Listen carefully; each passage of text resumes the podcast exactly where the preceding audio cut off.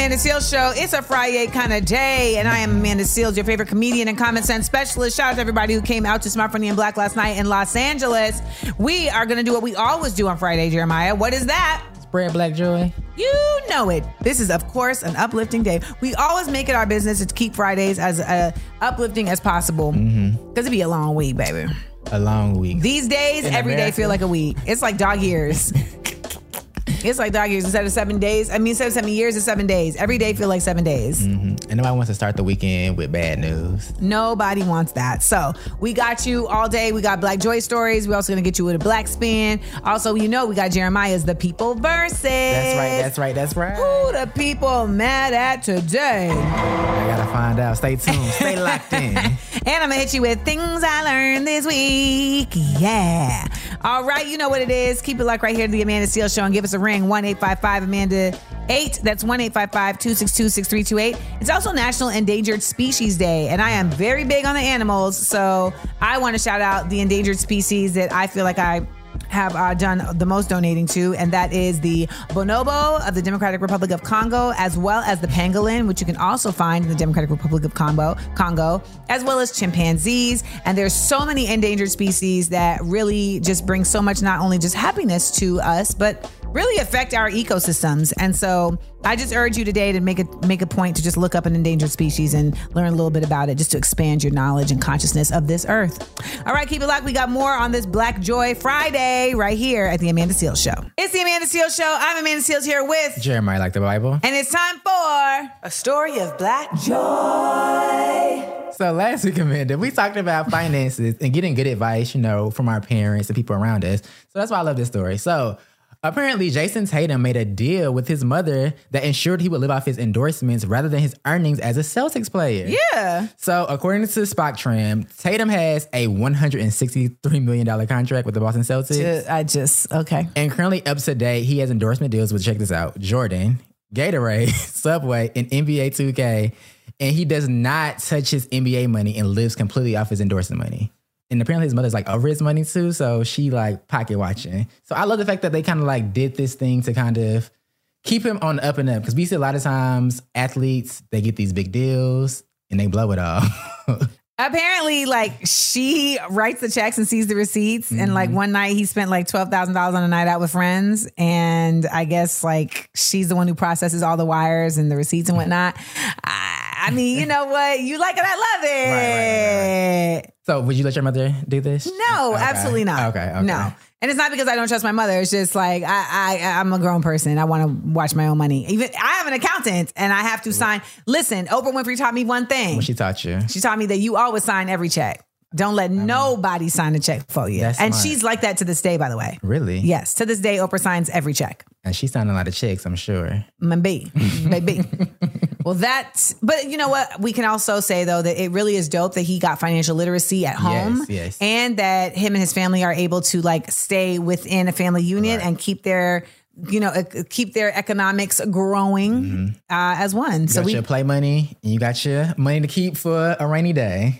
well, you basically got your play money and the money you play for. yes, yes. So yes. there's that. And you know what this is? This is a story of black joy. We got more for you right here on the Amanda Seal Show. It's a Friday, so you know what that is. We're going to keep it up, up, up all day long. So if you want to keep your vibes on a high level, then you know what to do. Keep it locked right here. The Amanda Seal Show. We up, we up, we up.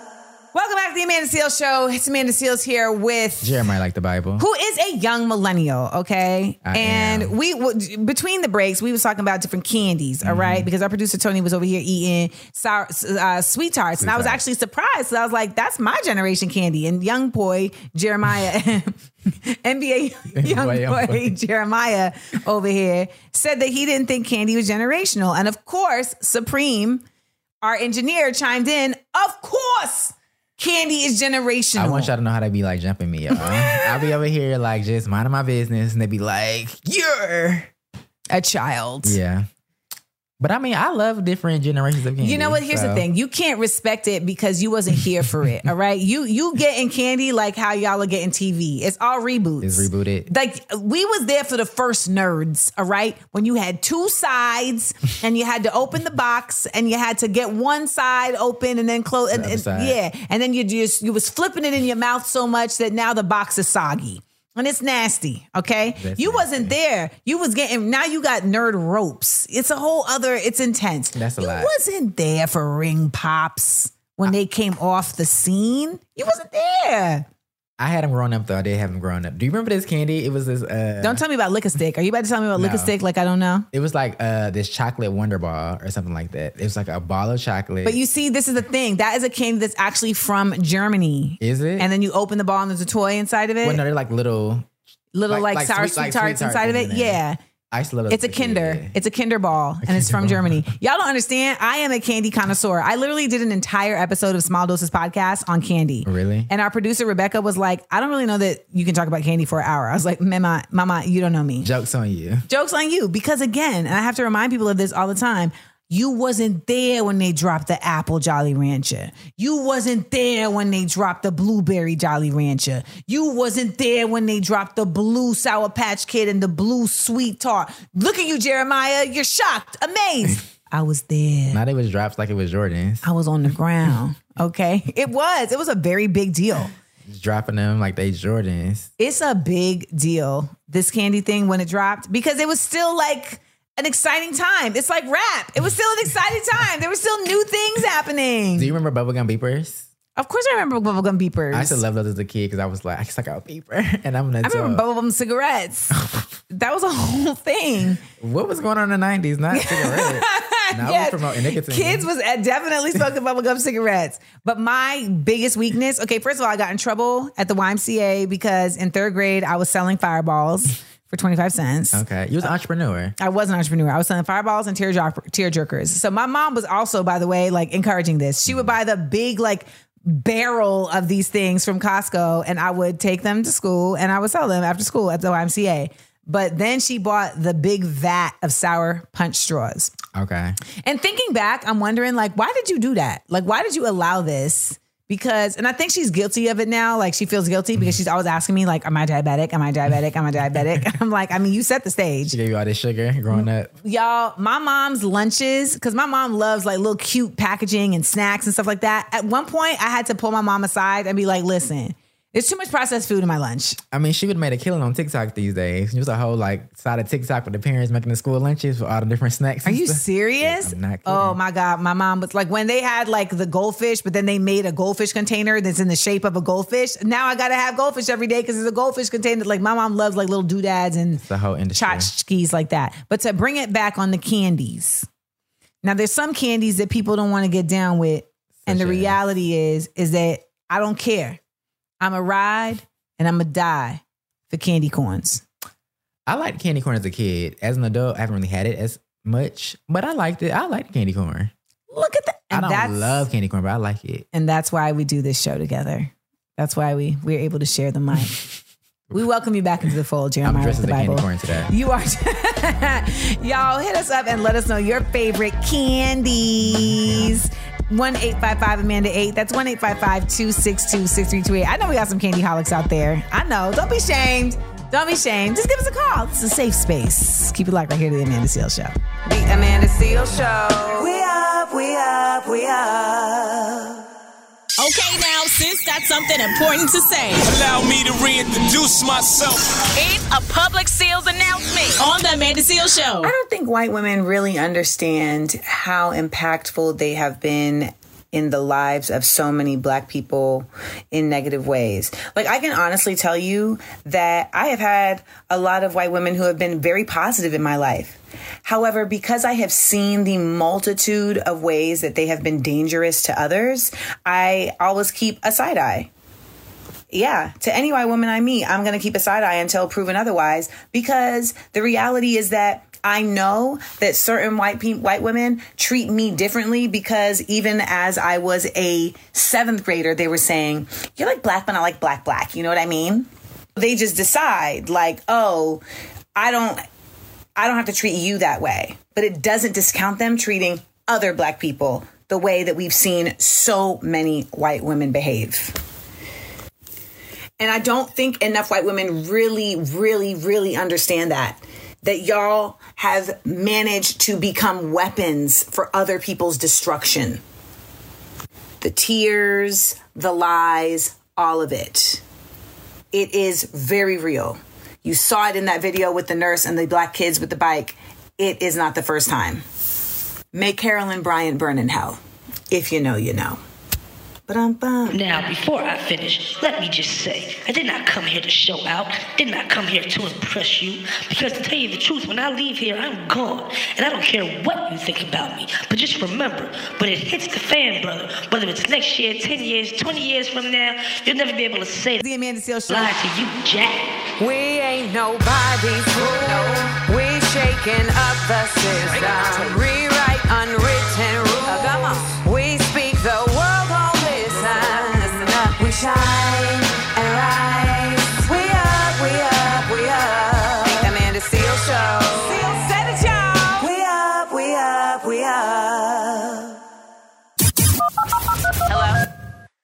Hello?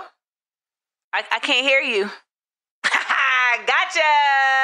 I know you calling to say what's on your mind. Because you've been listening, laughing, and learning at the Amanda Seales Show. And it's Black Joy Friday. So when you hear that beep, you know what to do. Leave that message. Yes, I was calling in on um, talking about the issue with money in the relationships. Money doesn't matter. I've been the breadwinner of my household for 30 plus years. I've been with my wife, and without the conversations and without the talking and being with that person, the money, it doesn't matter. So that's my thought. Thank you. Hey Amanda, uh, this is Rico, Charlotte, North Carolina. Um, I think that's crazy because there's so many dynamics of a household. Like I work full time. My fiance, she take care of the kids. She got down, drop them off, pick them up, feed them. She do everything. Like I just go to work and pay a bill. So, so if anything, I feel like she contribute more than I do. Thanks for having me. Did he say his name? Rico. Rico. Let me Rico? let me tell you something about Rico. Yes, you get it. I really appreciate Rico's point of view because not enough people have that point of view. They don't. It takes more than just money. It's not just about the money. Money's important. Let's not act like money Well, ain't important. But, But, it's a yin and yang. Right. It's not the end all be all. And I don't think enough people really understand that and respect that. And so they look down mm-hmm. on other people's contributions. And sometimes the person themselves giving those contributions is looking down on that contribution and being like, feeling like bad that they're not like contributing money. And it's mm-hmm. like, mm-hmm. you don't need to contribute money. We already got money. What I need you to contribute to is da da da da. Like that's the thing that I think sometimes is imbalanced in a lot of relationships, especially like, um, you know, the, the gender roles of things, right? And I know I have friends who it's like both of them work, but then like the woman is still expected to come home and like make sure there's a meal on the table. And I was at work too. Like, can we split it? hours. Can't we split it? Like a I do. I do Monday, Wednesdays, and Fridays, and you do Tuesday, Thursday, and Saturday, and then we eat pizza on Sunday. Like we can't, Right. you know. But That's any- too much like right, Amanda. ah, damn. Too much like right. Well, we love when you all call us up and you really show us that common sense is more common than we think. So thank you, Rico. Hit us up 1 855 Amanda 8. That's 1 855 262 6328. Keep it like right here to the Amanda Seales Show. Amanda Seal Show. We up, we up, we up. Whether it's audiobooks or all-time greatest hits, long live listening to your favorites. Learn more about Kisqali Ribociclib 200 milligrams at kisqali.com and talk to your doctor to see if Kisqali is right for you.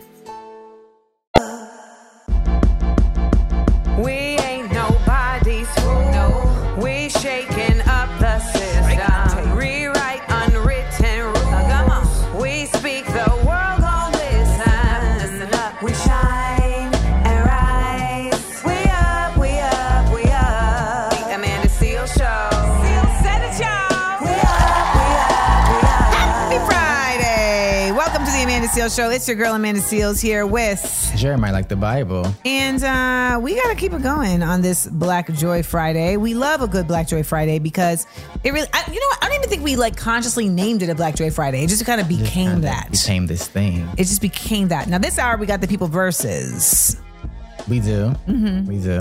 And I'm very excited about it. The people are, always excited to know who I'm about to talk about. And it's not even really me. It's the people talking about it. I'm just reporting. You're just my two reporting. cents. Y'all be going after these people on the internet, not me. And listen, I love giving you all things I learned this week because I've been getting comments from people saying that they learned so much from things I learned this week. So, you know what? I'm going to keep my ear out and continue to share with y'all the things that I am learning over the course of the week. And I'm also, as a geek, very excited, Jeremiah, because next week is the second installment of Apple TV's like dinosaur Oh God. series. Not the not Jurassic. It was a year ago because I watched it when I had COVID a year ago. What COVID years are crazy a year ago. COVID years are crazy. Have you ever had COVID? Uh possibly. Oh, that's right. We've It had was- this it was- conversation. It was, un it was undetected, I guess, or untested. It was untested. but whatever it was, it kicked you on a, on your butt. it did. Okay, that's all I need to know. When people tell me they had COVID and it didn't bother them, I'd be like, "Get out of here! Get out the room!" Right, right, right. Well, you know what? Don't get out of here. Stick around because we got more Amanda Seales show right here. Remember to keep it locked uh, and follow us on social media at Seales Said It. And you can also check out the latest episode of my podcast, Small Doses, at Amanda Seales TV on YouTube. You can also check it out wherever you get your podcast if you're more of a listener than a watcher. This week's episode, Side Effects of Diaspora Wars with Christina Brown. It's going to be a good one. So make sure you check it out. All right. Keep it locked right here. We got a Black Joy story when we get back. Don't move. Welcome back to the Amanda Seales Show. It is time for a story of Black Joy. So Amanda, you know it's graduation season. The people are throwing them caps and gowns. Not caps and gowns, but caps in the air. Graduation season. I hate that people be saying congrats. It's a T. Yeah. It's a T. I feel like it's the little the uh, card the card companies that got people messed up. Can you try to conflate it to make it cute? Like Do they really? Yeah, sometimes they do that. Oh my God, because I can't take that. I can't take that. Congrats and worse versus worst has black people in a chokehold. Choco.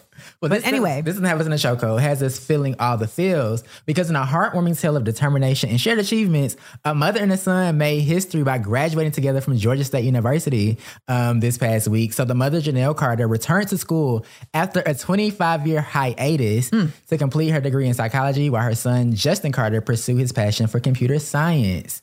I love that. I really do love this. And I think, you know, it just goes to show that it's never too late. Never too late. Never too late. And I think for some people, it's just like, oh, I just can't go back into that setting. Like it mm-hmm. just might be too too strenuous, or maybe some people feel bad because they're like they're going to be the old person with the young kids, etc. F that. Right. I asked Get girl in my yours. class with a baby. I looked up one day, there was a stroller in the class. I said, Ooh, not a baby. But I loved it. Come in here and get your get your stuff. Yeah. Do what you gotta do. Listen, we not in high school, and even if we are, like, get it done. right, right, right. Get it done. I remember I, I love seeing like the videos of like professors holding the kid, you know, their students' kids, uh-huh. uh, you know, babies while they take a test or whatever. Mm-hmm. We got to, we all got to be as educated as possible. Like that's really what it right. is. And when we work together, we support each other. And I'm sure that his that her son helped in this process. I mm-hmm. hope so. Right. And I think sometimes parents, oftentimes, when they have kids, they pour out so much to get them across the line. Yes. It's hap- I'm happy to see when they're able to go back across the line, like, you know what, I'm finished mine too. And they did it together. So they got their photos in front of the Georgia State Panther.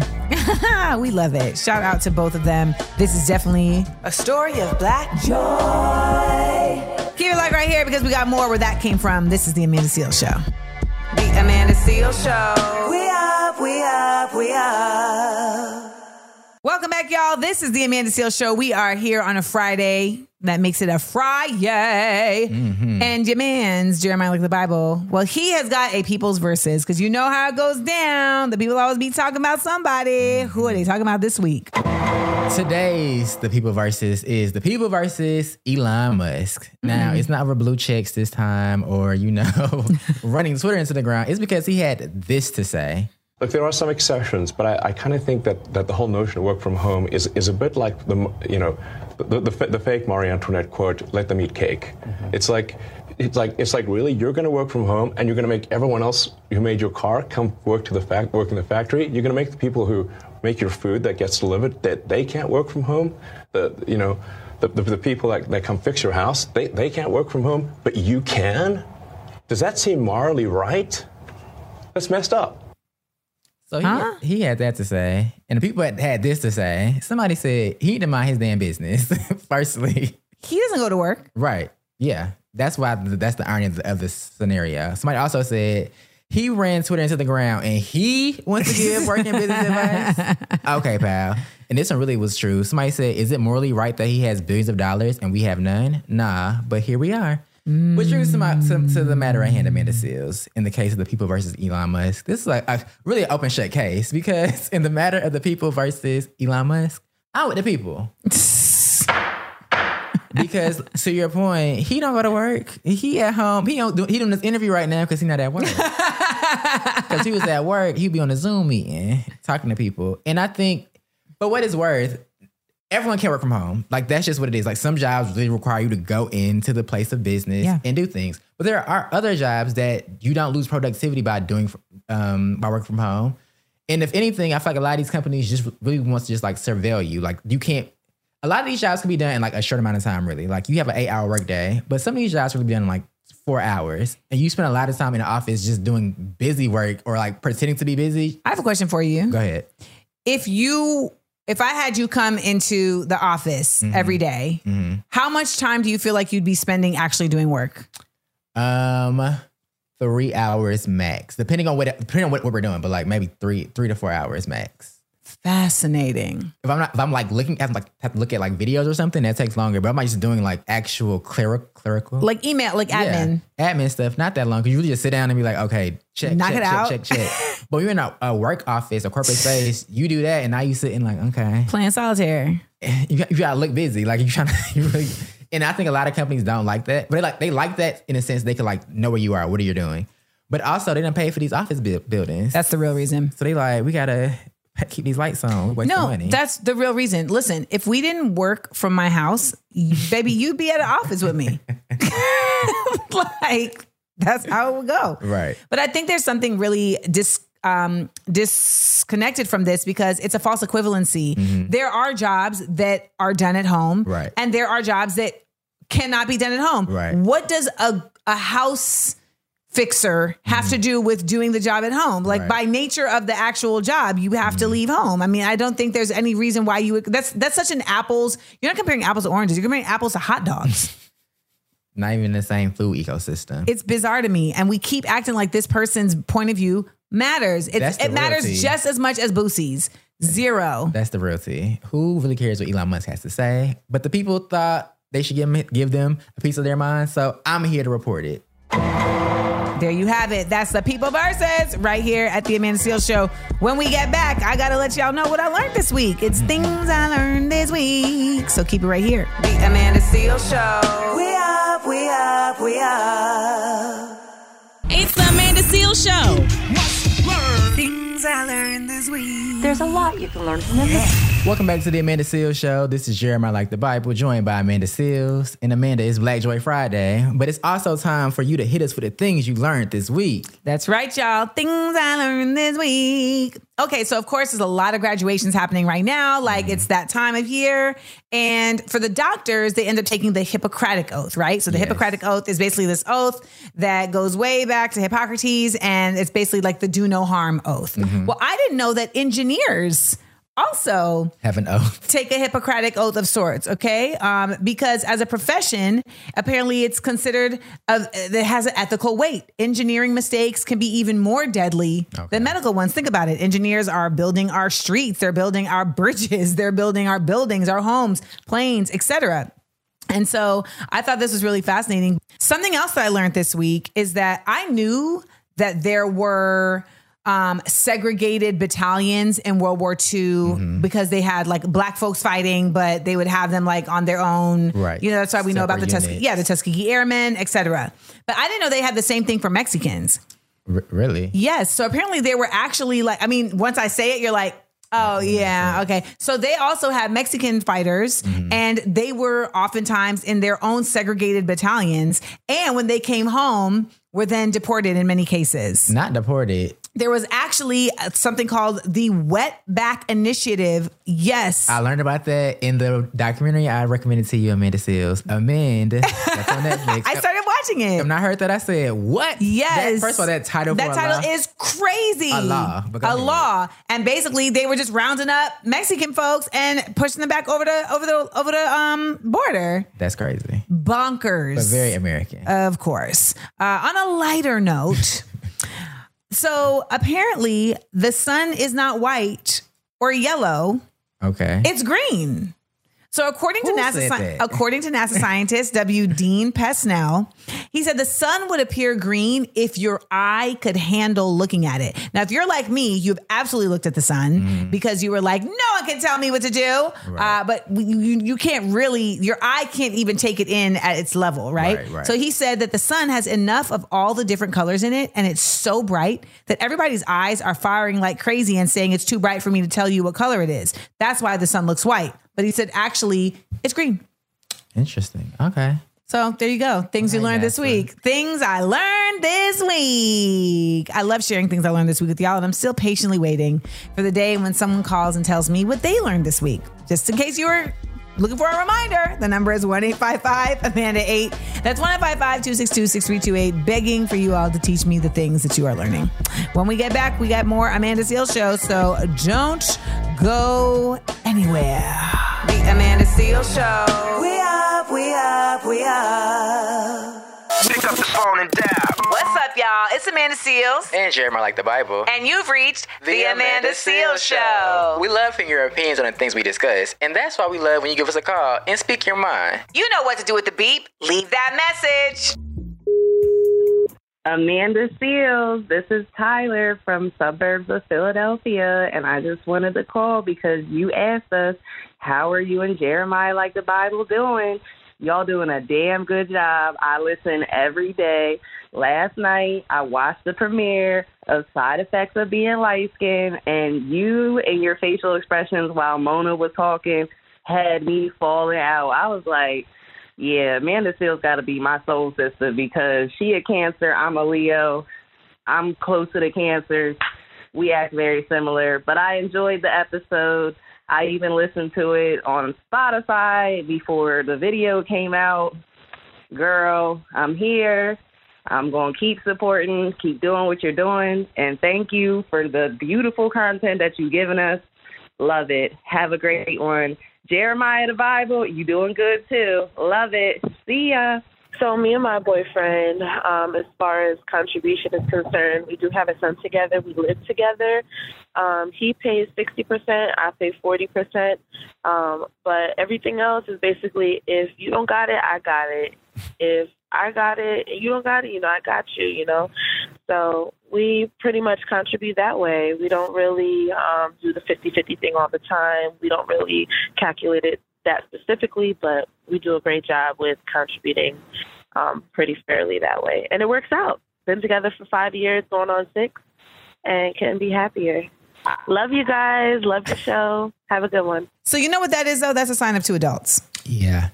A lot of these people don't have two adult relationships. No, no, they don't. Because a lot of people don't want to be an adult. Mm-hmm. Being an adult means you're going to have obligations, you're going to have responsibilities. There's also sometimes you're going to have to do things that you don't want to do. Right, Simply right. because it's your responsibility and you're relied upon. Right. And in those moments, you have to find the. I don't know, kind of like the inspiration to do it or the initiative to do it by the fact that like it's it's kind of cool to be able to be relied upon. It's Yeah. cool to be a part of um, just an expectation where you're sharing with somebody. And being flexible, you know, ebbing and flowing as things change, things are needed, just showing up. Because again, you could be doing it by yourself, all by yourself. And nobody want to do that either. You know what? I think some people think they want to do it by themselves because then they don't got to answer to nobody. But the thing is, is that if you're doing it by yourself, there's things you're going to lose in that. Yeah. So you may gain the autonomy to like do whatever you want, but you might you're going to lose the the beauty of uh, you know support of you know structure with a a, a person that is here to see you win, Right. companionship, you know these types of things. I'm with you. I'm with you. Well, looks like we're on the same page. And uh, I love that she was sharing that. And I think it's interesting that they have like a percentage. I wonder if both of them, like, I wonder how close they keep it to that. Like, Right. is They're it really? rigid. like, do they go through each bill and it's like 60 40? 60 40. Well, you know what I always say about jokes. All of them are 60 40. The question is, how much is the truth and how much is the joke? Right. We got it right here. We are not a joke, even though we give you some laughs and the facts, because that's what you do right here at the Amanda Seal Show. We got more Friday for you, so don't go anywhere. We got a lot to do. The Amanda Seal Show. We up, we up, we up. Whether it's audiobooks or all-time greatest hits, long live listening to your favorites. Learn more about Kisqali Ribociclib 200 milligrams at kisqali.com and talk to your doctor to see if Kaskali is right for you.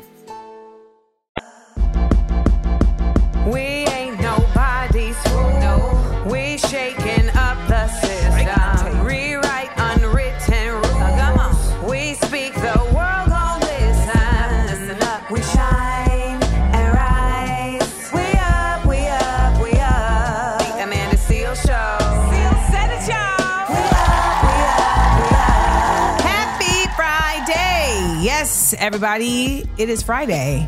Jeremiah, your birthday is fast approaching. It is. It's next week.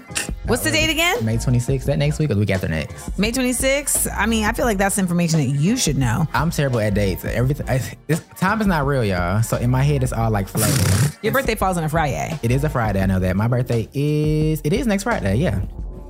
I'm gonna just need you to be more aware of when your birthday is. But Well, nonetheless, I'm not a birthday person now. So Oh, you're one of those people. That's right. just.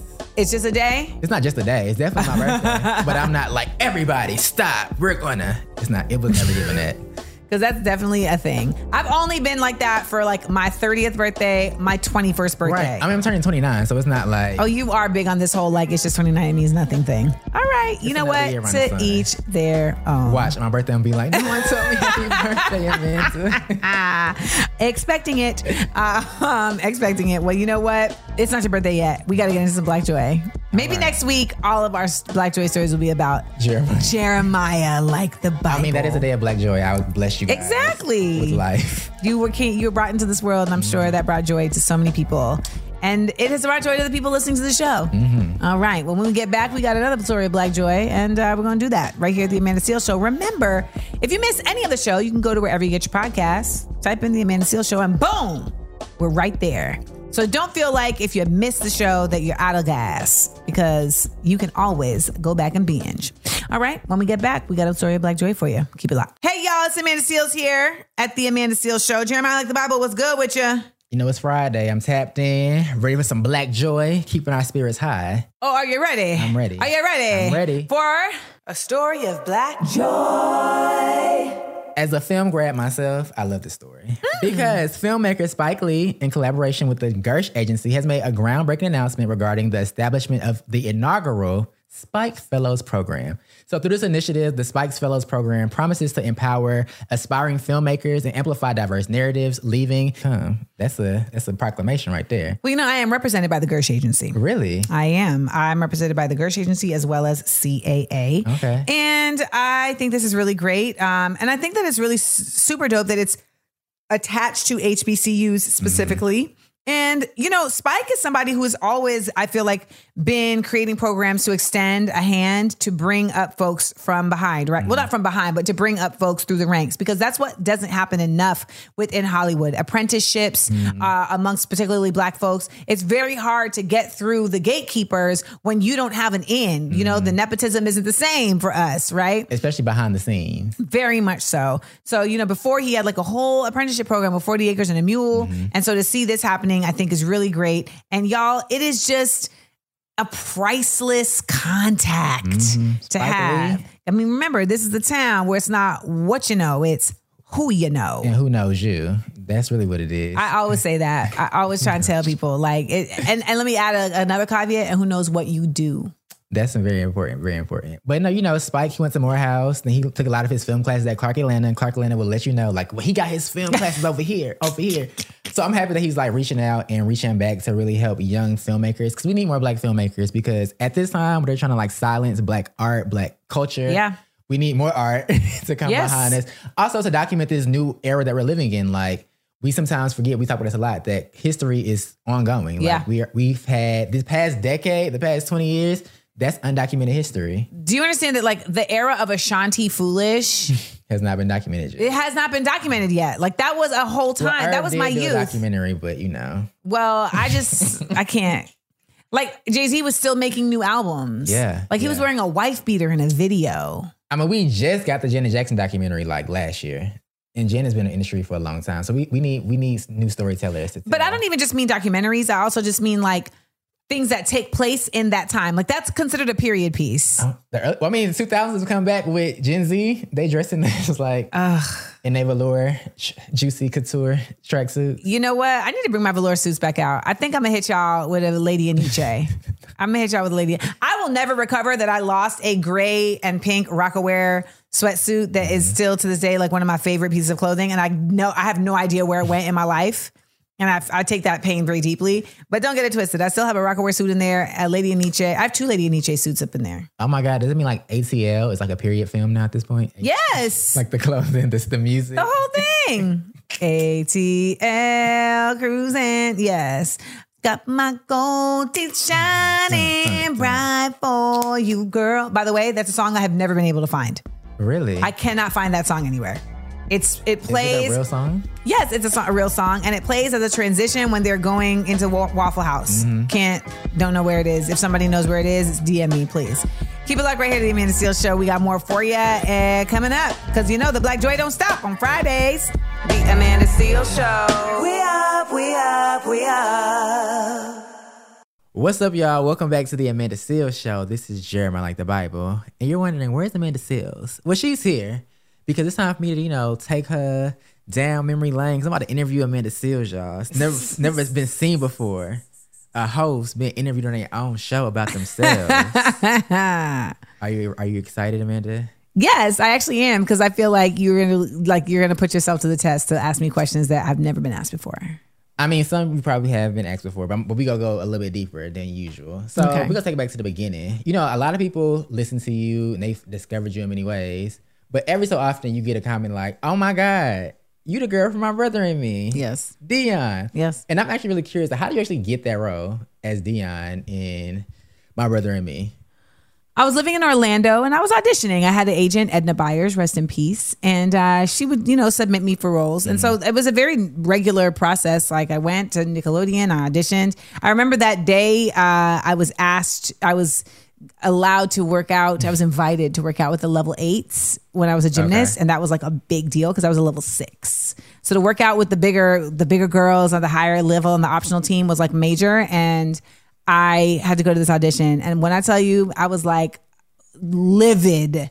I cried the whole way. Really? So the walk from the parking lot to the actual like um audition space at Nickelodeon used to be just like I mean it was just an incredibly long walk.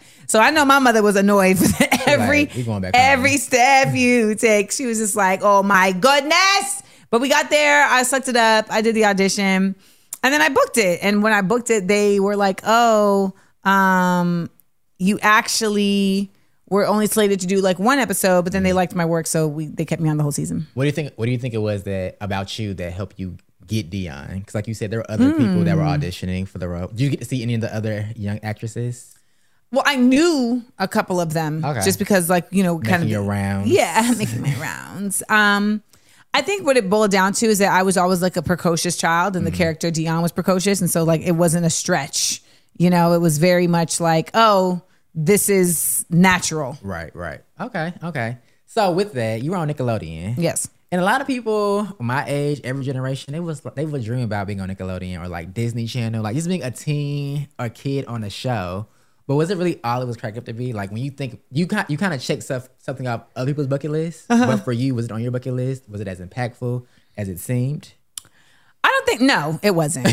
Absolutely not. Short answer, no. Yeah, no. I mean, I was 12. Okay. You have to understand, like, I was a gymnast, and that was far more important to me than any of this. Interesting. So like I was doing my gymnast thing, and that summer while we were shooting, uh, my brother and me, I was skipping level seven to go level mm. eight, and that was like way more of an accomplishment to me than doing this TV show. That's interesting because I feel like a lot of kids are on the opposite end. They're like, I'm I'm doing little league or whatever. I really want to be a star.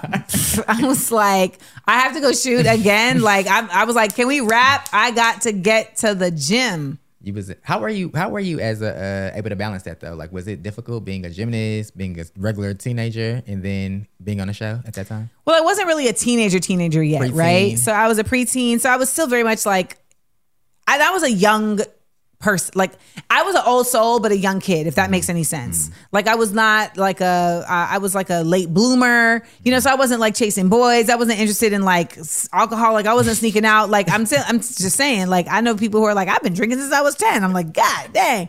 So you know, I was really like very into the things, the activities that I was in. So gymnastics, I was obsessed. I'm still obsessed with gymnastics. So I think it was more so that my mom balanced it by just making sure that I was able to do both. Like she communicated that to them. The other part of it too is that I was a level six, which is compulsory, and so it was a low. It was a lower level, so I didn't require as much time in the gym. Okay. But then after that summer, ha- had I continued to be a gymnast, had uh, my brother and me continued, I don't think I would have been able to keep up the two, because would have kept getting more important and, and bigger. well, yeah, and also like it's just once you're an optional gymnast, like you don't have you have like four hours minimum in the gym every day. Plus school. Yeah. plus I got to go to sleep and eat. So that's how you end up people. That's how people end up tutor, getting tutored and homeschooled Ah. and stuff like that. Do you think you'd have been on your way to the Olympics had you stayed the, the course? No. That's good. Some people are like, yeah, I would have been Michael Jordan. I would have been Simone Biles. No, I mean I think I've been very very fortunate, honestly, Jeremiah, to not have regrets when I've moved on to other spaces. Okay. like I feel like I did gymnastics like all the way to the last second that I could do gymnastics. And then it was mm. just it was time to go. Same thing like I feel like I really gave my all to Hollywood. Like Mm. to, and, and it's not to say that I've like completely disregarded Hollywood, but I feel like Because I see the pictures with you with the Hollywood people. well, because you know, I mean, I still know them, but mm. I don't feel like I pour into it anymore in the way that I really thought I was going to be doing for the rest of my life because I gave everything that I wanted to and was like, you know mm. what, let me shift. Then I think there's also this idea of like people thinking better than they could. Like, I know my level as a gymnast. Like, I'm not delusional about that. Right. so, like, let me just have it, have fun while I'm here. yeah, yeah. No, that's real. That's real. On the opposite end of that, do you do you feel like well, how do you feel like life, life would have been different if my brother and me would have continued? Because you know that's like the Yeah. first black show on on Nickelodeon, Mhm. and then after it got canceled, you know you have like Kenan and Kel, all that these other shows that became like cultural Hmm. juggernauts in a sense, and you saw how a lot of those actors' lives kind of shifted. That's a question I've never been asked. Oh, Good job. Um, Because people love that show. People are always like, "Why did it get canceled? I wish it would have stayed."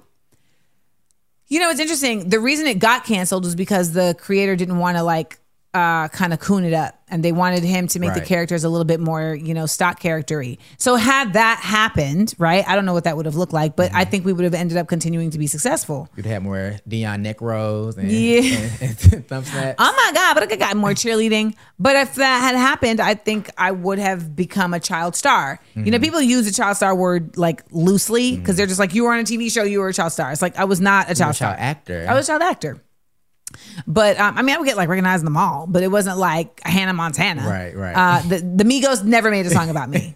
They've never made there. I don't think I've only heard one reference to me in a song as Dion. Really? Yes, and it was an ex saying that he had smashed me. So Oh, okay. yeah, You and. I, and and then he had the nerve to tell me like I would be proud of it. Yeah, I don't know if that's it. And I was like, that's not what you think it is. That's not hitting the way you thought it would hit. Uh, but I think I would have just ended up um, probably having to move because I don't know that they would have kept doing it in New York. Mm. And I think it was it would have been different. I would have ended up very different because my education wouldn't have been the same. I can see that. Do you feel like it would have made you, had you ascended to be this teen star, Lizzie McGuire, Raven-Symoné, th- of those likes, do you think you would have um, interacted with the industry differently at this point in your career if you had had that level of success as a teenager? I really wonder if I would have stayed. Okay. I wonder if I would have stayed. I may have been one of these people that's basically like, okay, I did it. Now I'm going to law school. Right. Well, yesterday we talked about being burnt out. So you feel like Yeah. you got a quick burnout I and do. then had to. I started at eight. Yeah. So I feel like by 18, I would have been like, get me out of here. Let me go work in somebody's firm. But we see that a lot with a lot of teen stars. They're like, you Mhm. know what? Some some even if they come back, they always take like a break, like a little beat between like Yeah. teenager and um, adulthood. But speaking of adulthood, Mhm. you ain't just stop at my brother and me. You was also on MTV, girl. I was. You was a VJ. I was. And at one point in time, that was the thing. like now there's no, I mean, yeah, now it's not. It's, it's literally a, a, a dead job. It It's an is. extinct position. So speaking of that, what do you feel like we're missing now without the loss of like MTV? Like MTV News just got just closed Yeah. down. We don't have VJs, no one System Park, no TRL. Like what is this generation missing? And especially when it comes to like music journalism, pop culture. You know, honestly, I think it- you have to go back to the root. Like, if, if I were to answer that as it relates to like the programming, mm-hmm. that feels like a branches question. When the mm-hmm. reality is, is that there isn't enough time for music to live in order for there to be journalism around it in a real way. Yeah. I think everything has become so much like, let me do it first, let me do it first, that you don't even get time to do a think piece, right? People drop an album, then they drop an EP, then they drop a mixtape, then they drop a single, then they drop a remix, you know, then they drop a, it's like no one is getting, like Kendrick is one of the few artists, I think J. Cole maybe as well, who will like drop an album and let it breathe. Mm-hmm. Let it breathe. Yeah. You know, and you get to take it in and you get to listen to it and grow with it over time. And I think that makes their music so much more impactful. I wish, I wish that was more the case um, with more artists, but it's just not the era we're in. So I think that's why we see roles like, you know, MTV News going away and not Mm-hmm. so much journalism around music in the mm-hmm. same way. We see like the podcasts, Yeah. you know, the roundtables, the lists, mm-hmm. right? But I also feel like we also aren't getting as much music development. We're getting more like artist access mm-hmm. versus music development. And we're also just missing the fact of like, you know, there was the time you come home and go watch MTV or watch 106 in Park and really just uh, as a cultural thing, more so just besides like just the music. It was like appointment TV. Appointment. It was appointment TV, but it was also an opportunity for you to see artists outside of them just making songs. Yeah. You know, they would get interviewed, you know, sometimes they were judging a freestyle battle or you know, there would be like a unique way that they were getting positioned that was the only way that you would get access to them outside of maybe some type of interview in a magazine or or their actual music. So like there isn't as much of a need for that uh-huh. space. Um, and that's actually something that I really try and do with small doses is like try and create a space where you're gonna get a unique entryway into somebody that you may have access to already in social media. Right, right.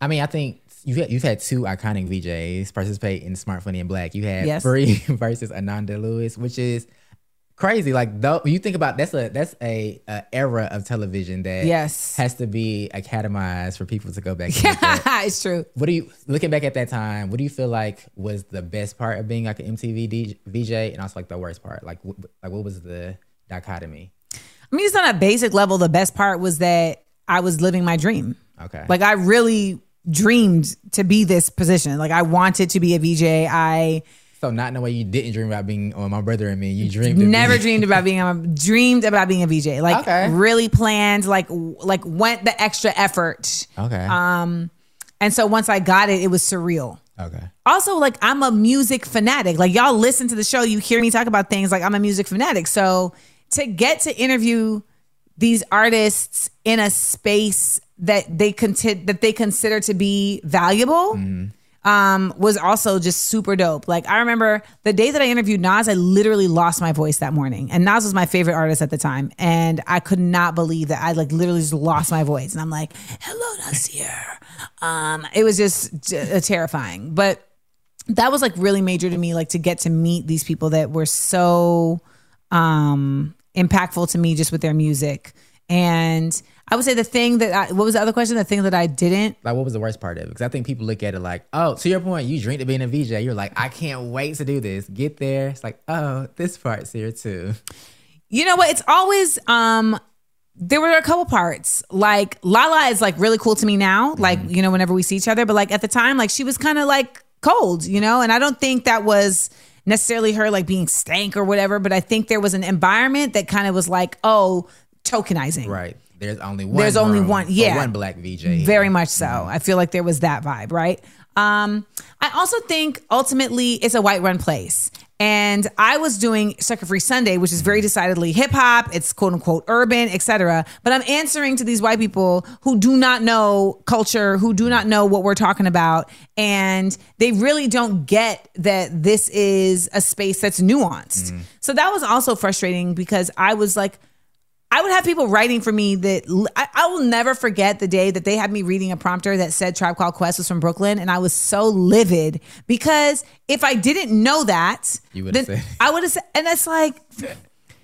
Back on the streets on the Boulevard Linden. Yes, Linden Boulevard is also in Brooklyn, but they are from Queens. Like that's so obvious. Like they talk about it all the time.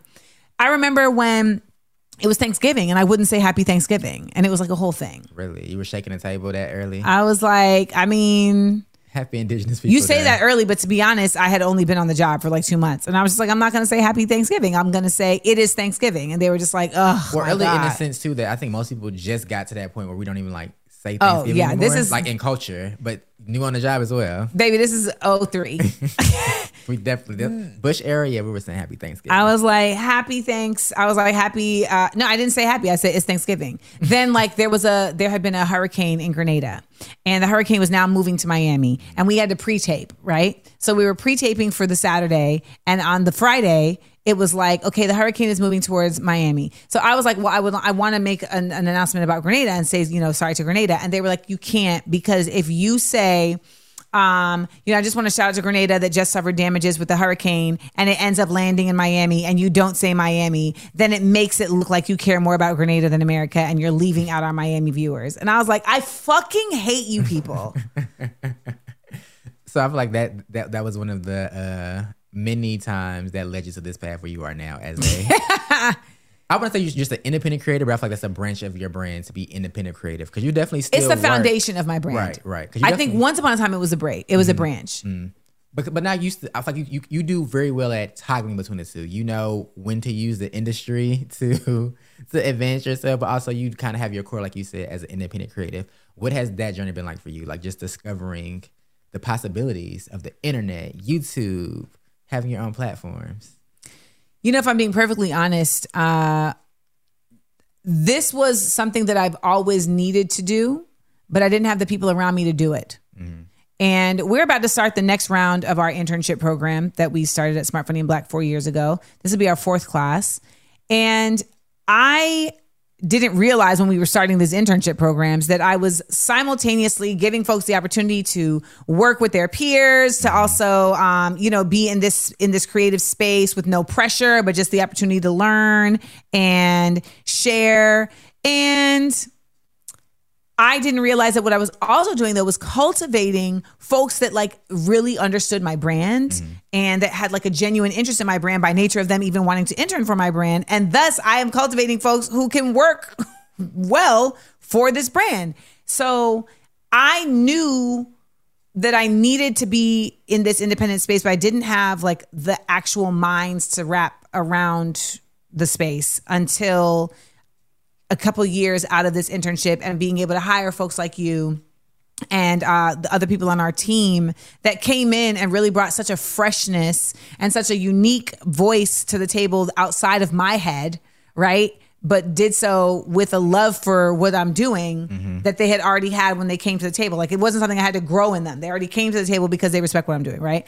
But that transition has been a bit of a slow one because it's been a learning curve of me becoming learning how to be a better leader, but also learning how to better understand what I do. I think so many of us want to be these independent entrepreneurs. I'm a boss. Right. I'm But we- bossy. But we can't really like if someone asks us like what do you do? it's like uh, you know what do you want to do? So it took me a little bit to like understand that. And then of course it became all right, how do you meld the two worlds? Like we just interviewed Ananda Lewis for a future episode of Small Doses podcast about side effects of beating breast cancer, and she talks about how like she had to figure out the the balance between the holistic treatment mm-hmm. and the Western treatment, right? Mm-hmm. And I've had to figure out the balance between the independent route as well as the industry. And I look at it like this: I just say I work for them sometimes, so I can work for myself most of the time.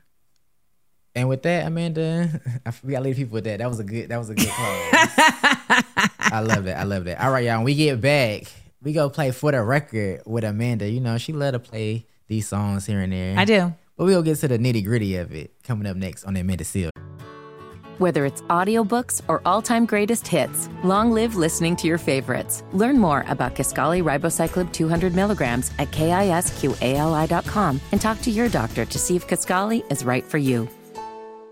Show. The Amanda Seales Show, del- delving deep into your favorite creators' musical insights. I know this is one of your favorite records, and it's one of mine too. Talking about their favorite records. It's for the record. Yeah, everybody loves that song, man. It was number one in the country. All right, y'all. Welcome back to the Amanda Seales Show. This is Jeremiah Like the Bible, joined by Amanda Seales. Now, if you just tuning in, you missed me interviewing Amanda, and I was asking really good questions. so if you didn't hear it, you got to listen to the podcast, the Restream podcast, um, the Amanda Seales Show to catch up on it. But now it's time for us to play for the record. Are you ready, Amanda Seales? Yes. All right, first one. What's a song that reminds you of New York, New York? You know, it's not going to be like Empire State of Mind. It's I not. I, the song that reminds me of New York, New York, I would say is Mobb Deep Shook Ones. Okay. Or Quiet Storm. Okay. Because when I lived in Orlando and they would play Mobb Deep, that was what they would play to clear the club. Really? Yeah. yes. Like everybody go home. Everybody go home. Literally, and, and, and it would work. Uh, when I moved to uh, New York for school, I remember I was at a like my first like college party, and they played Quiet Storm in the middle of the party. It was DJ Self, by the way. Shout out to DJ Self uh, from Love and Hip Hop New York. Y'all, Self played Quiet Storm, and when I tell you the party turned all the way up, and I was city. like, "Where am I?"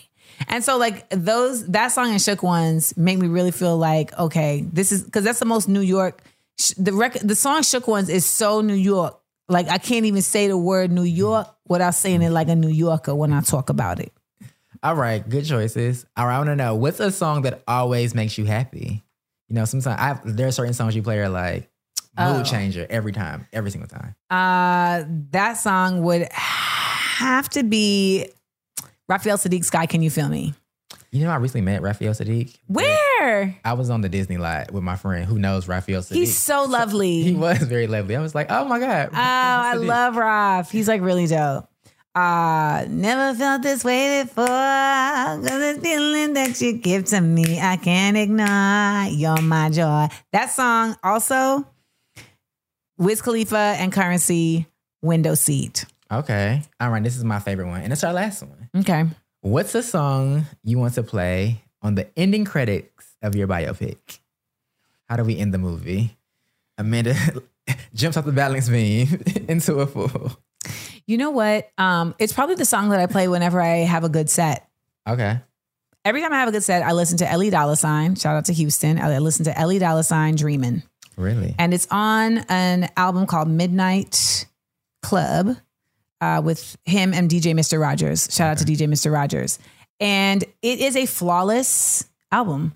Like literally, it's a completely independent album. Like they put it out, and the use of samples on this album is incredible. And this song, Dreamin', um, it's just the vibe of it, the message of it. Want it, you gotta go and get it want it, you gotta, want it, you gotta. Like that's been me. That's been my whole life. Like I've never sat around and waited for somebody to give me nothing. I've never sat around, I've never sat around and cried. Like, why isn't somebody looking out for me? Why isn't Right. somebody giving me, you know, um, I've had to go and get it contrary to popular belief because some people feel like oh like she's just been given a silver spoon i'm like where Not I. not I. So I think, you know, and I've had to create my own yeses. So that would be the song. Ellie Dollar Sign, Dreamin' off the Midnight Club album, produced by DJ Mr. Rogers. As um, directed by Amanda Seales, starring Amanda Seales, written by Amanda Shout out to Keke Palmer. Go- go and say. I love that. Well, y'all, that's for the record with my girl Amanda Seales. Like I said, if you missed the break earlier about us me interviewing her, you gotta listen to the podcast too,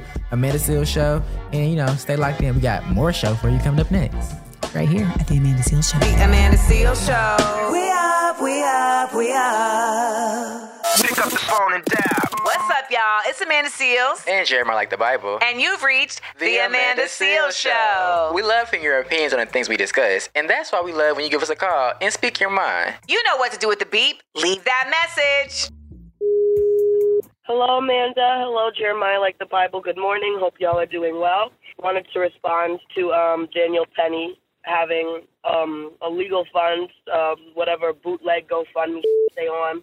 He got charged with manslaughter, which, if you look it up, is a much lesser crime than first, second, or third degree murder. They're basically saying, oh, he was doing this thing and somebody happened to die.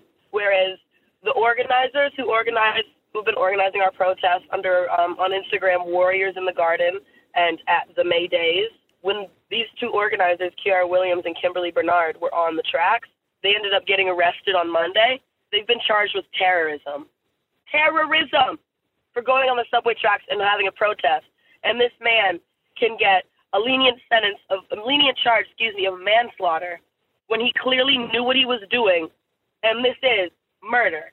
Yeah, that's all I have to say. Hope you all have a great day. Stay safe. God bless. I mean, it's no secret that this country completely has no regard for the amendment that supports peaceful protest pro- peaceful protest standing on the tracks is actually still peaceful Uh. you are absolutely not causing violence Right. threats to anybody Right. uh, may- maybe just to yourself Right. Uh, if a train comes, but yeah. But I think there's also something very real in what she said about the fact that he was given a second uh, second degree manslaughter charge and not given a murder charge. You know, there's people who have called into the show and been like, "Oh, like I've actually seen a lot of comments like, oh, he didn't know that he was going to kill him." And it's like, well, what do you think? Applying pressure to someone's trachea for 15 minutes is going to do. Like that's the effort. right. Also, there were people restraining him from preventing from being killed, right? Because that's what happens. Like you, your fight for your life um, instinct starts to go. The other part is, is that he's a Marine. He's a Marine. So he's a literal trained killer. Right. So it, it- explain it to me. Like Unexplainable. I, it's unexplainable and it's disgusting. Those charges, the terrorism charges, of course, are not going to stick. Uh, but it's just the thing that they're doing just to, of course, send a message that we're not going to let y'all keep talking like this, and we're not going to let y'all fight about this. We're going to do what we want to do. And this again is yet another reason why I say Eric Adams has been one of the biggest mistakes that New York has made in hiring. In in, in hiring, I'm going to say hiring a mayor because he, I feel like was def- he may have been elected, but he's been bought. Dang, Eric. The people, the people ain't rocking with you, especially on this one. No. And uh, I just hope that we continue to see folks continue to raise their voices. The New Yorkers Mm-hmm. out there, shout out to Warriors in the Garden doing the da- dang thing Mm-hmm. and really just leading folks uh, in protest because that's what has to happen. Somebody has to say, yo, let's get out here and let's lead. And I was sharing their protests on my Instagram. And so shout out to everybody who went out there. I would have been out there with you if I was in New York. So thank you for calling. This is the Amanda Seales Show. I know on Friday we like to keep it all good news, but this was a scenario where we had to we had to get in there with the with the voices of the people. So I'm glad we did. Right here, we're gonna keep it back on a Friday Friday tip when we get back. So don't go anywhere. The Amanda Seales Show. We up, we up, we up.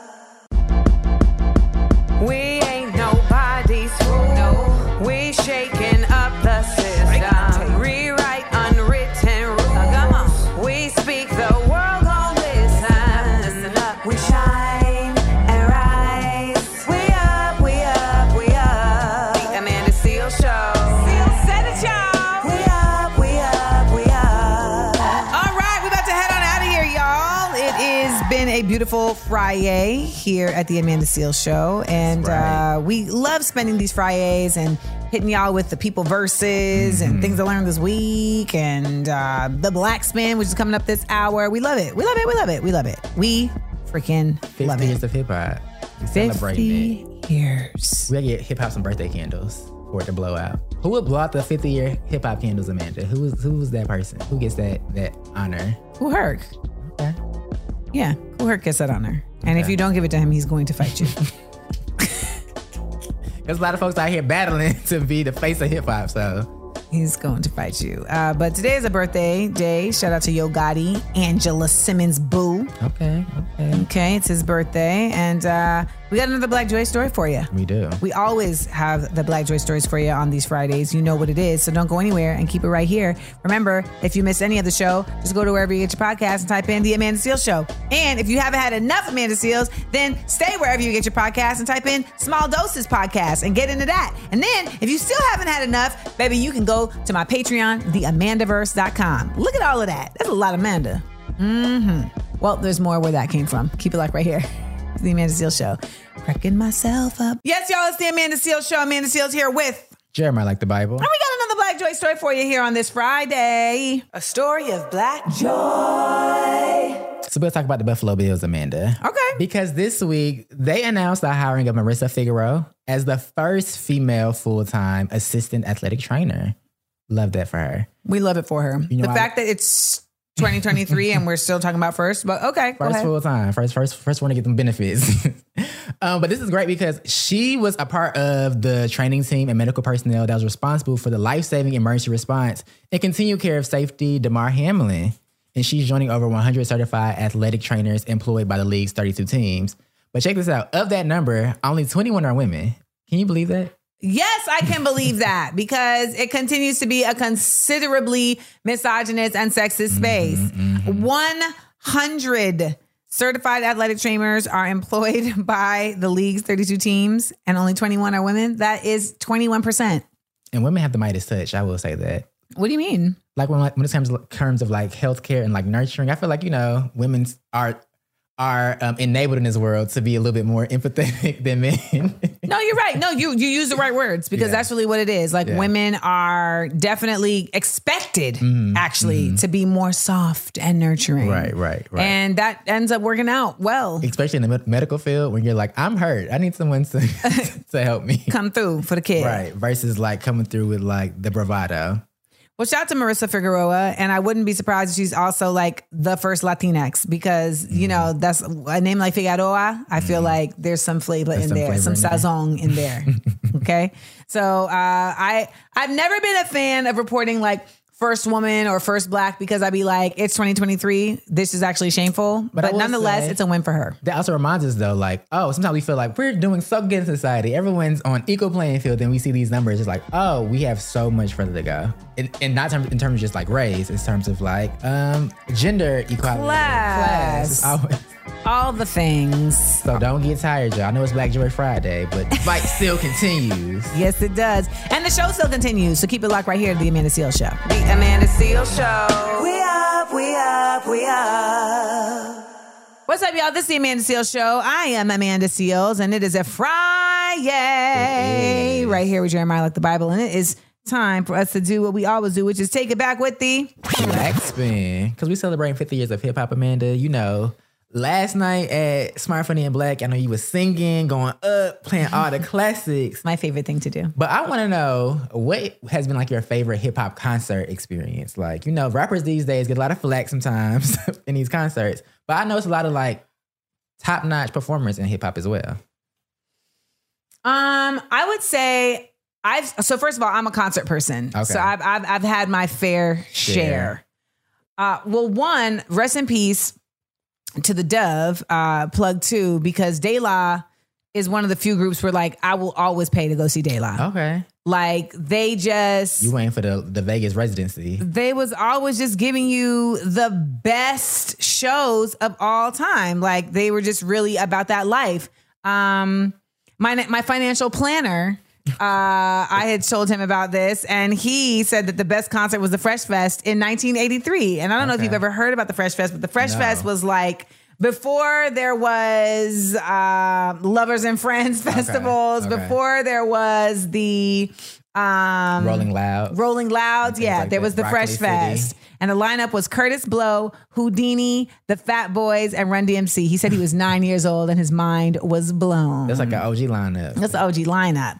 Um, I would say that the best rap concert I have ever been to, man, you know, there's festivals, right? Mm-hmm. Like this, where just by nature of the fact that you're seeing so many folks many in one place, like, I mean, I'm trying to remember right now what the name of this festival was, but th- I went to a festival where it was like Lauryn Hill, uh, Nas, The Roots, Oh, um, Ghostface Killah. I hosted the Roots Festival for like nine years. Really? Yeah, I hosted Roots Fest for a long time until um, Rich passed away. Rest in peace to Rich and the person who took over fronted on me. But that's a whole other conversation for a whole other time.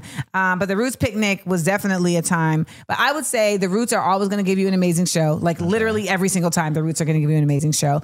Wiz Khalifa is always going to give you an amazing show, whether you like his music or not. Interesting. I fell in love with Wiz Khalifa's music because I had seen him do a show. Like I didn't really know his music, and I watched him perform. and Was like, this man's having a great time. That'll do it. That's what an artist is supposed to do. I mean, I know yesterday I gave, you know, uh, Lil Wayne the most likely to not bend over backwards award because he was kind of upset that people weren't feeling his new artist. But you know, like you said, sometimes you see an artist and they like prove you like, oh my God, I don't know you, I know your music, but now I like you. Let me go listen to the music. You know, like Jay Z used to just really do this thing where he would just stand there and then hold the mic out, and it was like, bro. And he's Okay. Mm-hmm. actually had to improve his performances because he was on road on the road with Beyonce. Right. People one thing about the beehive, they don't want no uh, lackluster. You better dan- you better hit a two step. You better at least give me a rapper hand. Right, like right. you better move around, move around, move around. Um, Common always, Common is always a treat on the raps because he is the exact opposite of what he is when he's acting. I'm okay. So there's that. uh, but I would say that the Wu Tang are also a great treat because they do choreography and there's just like so many of them. Oh, wait, really? Yes, the Wu Tang does choreo. I cannot imagine Method Man doing choreography. Actually, he's one of the few that I can't imagine. But like when you see Raekwon the chef do a choreo, you're like, oh wow, y'all are really in sync. Uh, so that's really dope. But to me, a great rap concert is one that pulls you in Mm-hmm. and that doesn't just rely on, oh, y'all know the records, y'all know the raps, Mm-hmm. but also has a certain level of performance to it that doesn't overdo it. Right. Like I never liked Kanye concerts because it just felt like this is the this is theater. much, too much. I want to I want to do the song with you. You know what I'm saying? I want to feel like we're doing the song together, not that I'm just watching a theatrical performance. And I would say that the the the the show that keeps sticking out of my mind, Kendrick, good good kid, Mad City. People say Kendrick is a great show.